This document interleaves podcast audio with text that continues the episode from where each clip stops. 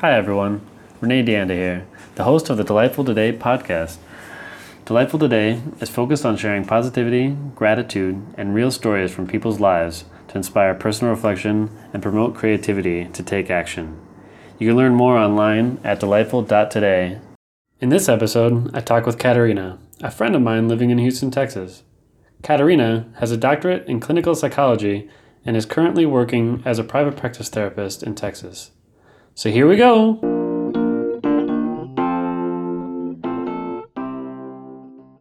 So, just jumping in now, how would you define happiness? I guess so. When I was thinking about this, I feel like there's a difference between defining happiness and defining kind of how happiness happens.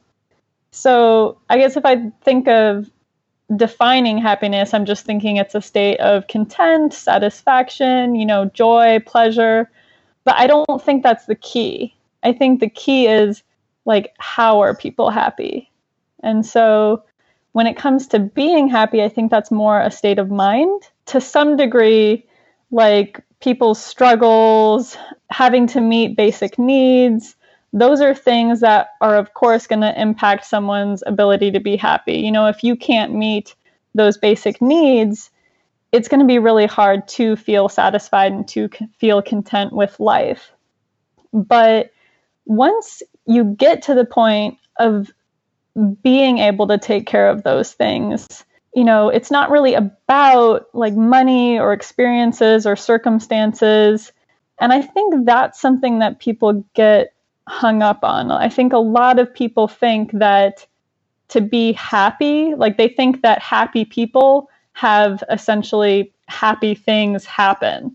But I think it's more about perceiving their experiences as being a positive thing rather than necessarily having more positive experiences than somebody else. And I guess one thing I've noticed in my personal life, as well as like my friends, my family, and even my clients is that I think one of the big sort of killers when it comes to happiness is social comparison, which is kind of a huge thing right now. And I think it becomes even bigger with all the types of social media we have. People can constantly see what everyone is doing.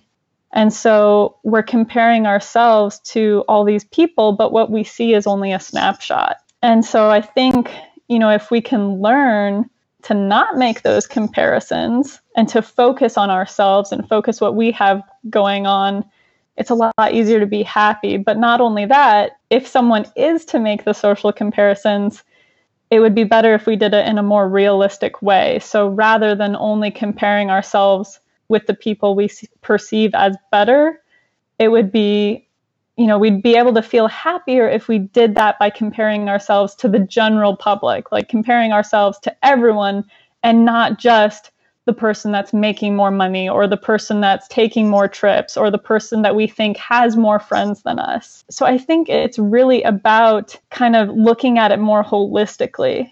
I mean, I even think about this of like I go in a spiral and like I'll, I'll go to the, the app store or something and I'm like, I see this app and I'm like, oh yeah, I remember looking up that like a year ago. Like they're doing really well and like their app does XYZ better than my app. Like, oh, maybe I need to make that thing. And I'm like, but wait, the people that the you know the the few people that do use my app, like they really like what I how I've made it. Like, you know what I mean? So like, mm-hmm. if I look at their stuff and I and, and it just starts making me feel like crap. I'm just like, uh, man, they look like they're much better developers, and then it just hurts me, and then I maybe don't focus and don't get stuff done. Whereas if I just kind of like focus on what I what my goals are, why I'm doing it, why making people someone happy, then if I look at from that that approach, then it is more meaningful. It's like I can just keep doing it and not worry that I have more users than the next guy. And like, but I know if I'm just helping people,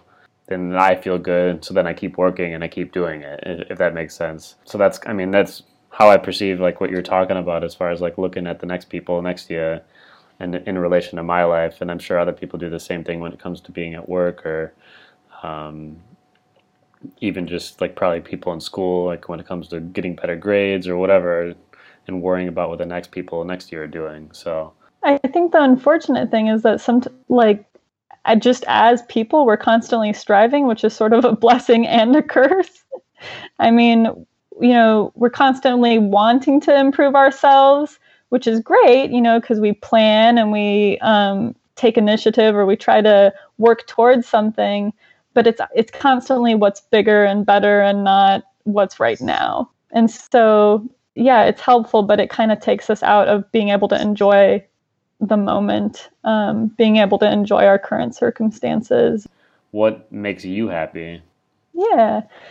So I think a big factor is relationships. I mean, I love spending time with my husband Tony, who you're good friends with. Um, I like spending time with my friends and um, some of my family members. But I also think happiness is a little bit, at, at least for me, I feel like it is more about the little things. Um, so it's not always about like these, you know, grand experiences. But I mean, just to give an example, like I like having like my flavored latte as I, you know, read a book or as I'm studying for my E or something like that. And I might go somewhere and my favorite thing of that entire day is petting a random dog on the street or something like that. It's about these small experiences, these little things that actually brighten your day. I'm a huge foodie, so for me, things that make me happy, yeah, like a good meal. But it, but again, it's like one of my favorite experiences was this amazing fish taco at a food truck. You know,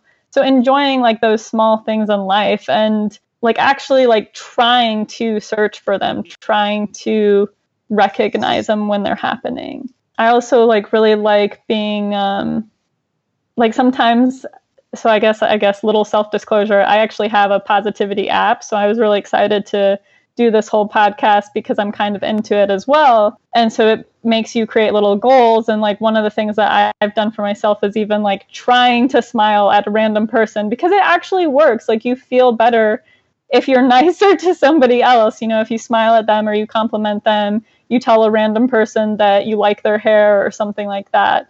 Um, it actually makes you feel better that that fact of just doing those things that probably to someone that's never done it is probably a scary thing like oh i like your shirt or i like your your you know i like your hair like sometimes like i've literally just shut down my filter and like i just say stuff like that like oh or like i like that you you know helped me with that thing the other day or something or you just give them a random compliment with no other goal than just to say it because you were thinking it.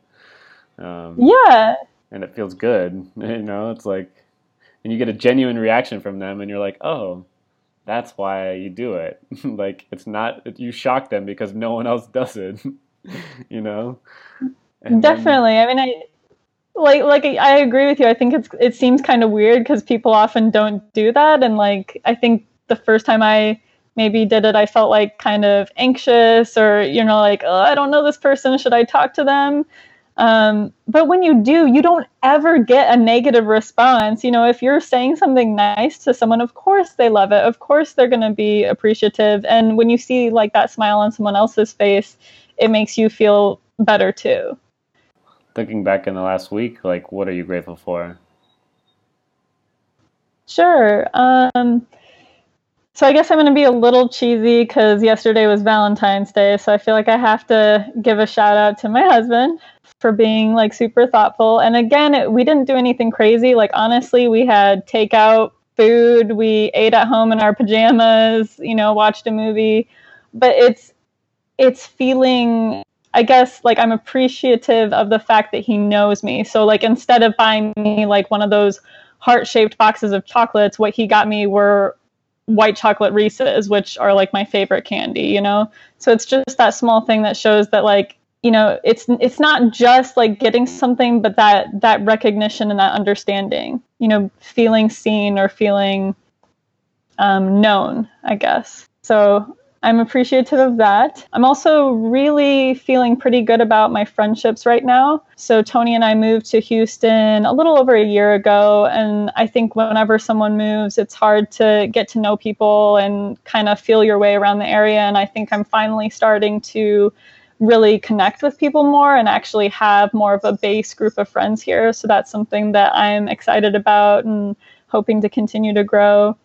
Um, and I guess the other thing that I would say probably pops up for me, not just this week, but kind of throughout my weeks, is that I feel I feel really good when I have good sessions with my clients, and it makes me feel um, grateful when they come in and they say, you know, I really look forward to sitting on this couch, or they come in and they're like, oh, I never thought about that, or, you know, this is, you know, that helped me see another perspective. And I guess I feel grateful then, kind of even for my own experience and training and being able to be that person for them, be that support um, in their life. So, yeah, I think that's probably my top three right now. I think that's pretty special. To, I like I, I like the like the, the the part you said about being seen. I think that's a, a human need, right? It's like we we want someone to make us feel a little special every once in a while, even if even if it's we feel a little selfish thinking that, right? But anyway, uh, moving on into the the getting into the last question what are you looking forward to in the coming weeks? Oh, I've actually, I feel like it's almost a weird time to ask me that because we've had so much going on. Um, and I still feel like I have a lot going on. Um, so it seems like an abnormal amount. But I'm uh, getting together with a girlfriend this weekend just to catch up and we're going to go to Barnes and Noble and like get coffee and that's one of my favorite places so I'm looking forward to that. Also looking forward to I guess taking advantage of living in a city where we have a lot of like free entertainment so um, hitting up like a free opera like going to um, like a cultural festival for the Lunar New Year, which is actually this weekend. So that should be cool with like performances and food and art and things like that. And then I guess next month I'm turning 30. So that's uh I guess also a blessing and a curse.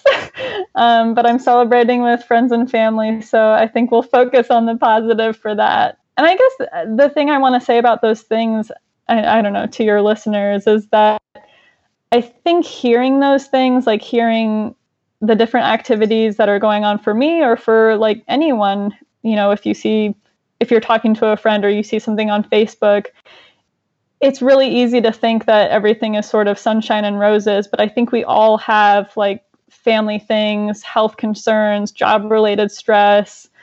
We have all these th- other things going on, but it's really about choosing to pay attention to the positive things and not only like concentrating your attention on that but also making a very conscious effort to seek out those experiences. And that's really hard work. So i guess what i i don't know sort of an ending thought is that i don't think happiness just happens. It's about that conscious effort that conscious initiative. Really great way i think to end the chat on. With that i i really do appreciate your your time katerina. And i, I hope you have a hmm. Wonderful evening and enjoy some some delicious coffee at Barnes and Noble this weekend. think about think about think about all the random happy things and positive things you can see around you while you're while you're sipping some coffee. So have a have a wonderful night. Thank you. You too.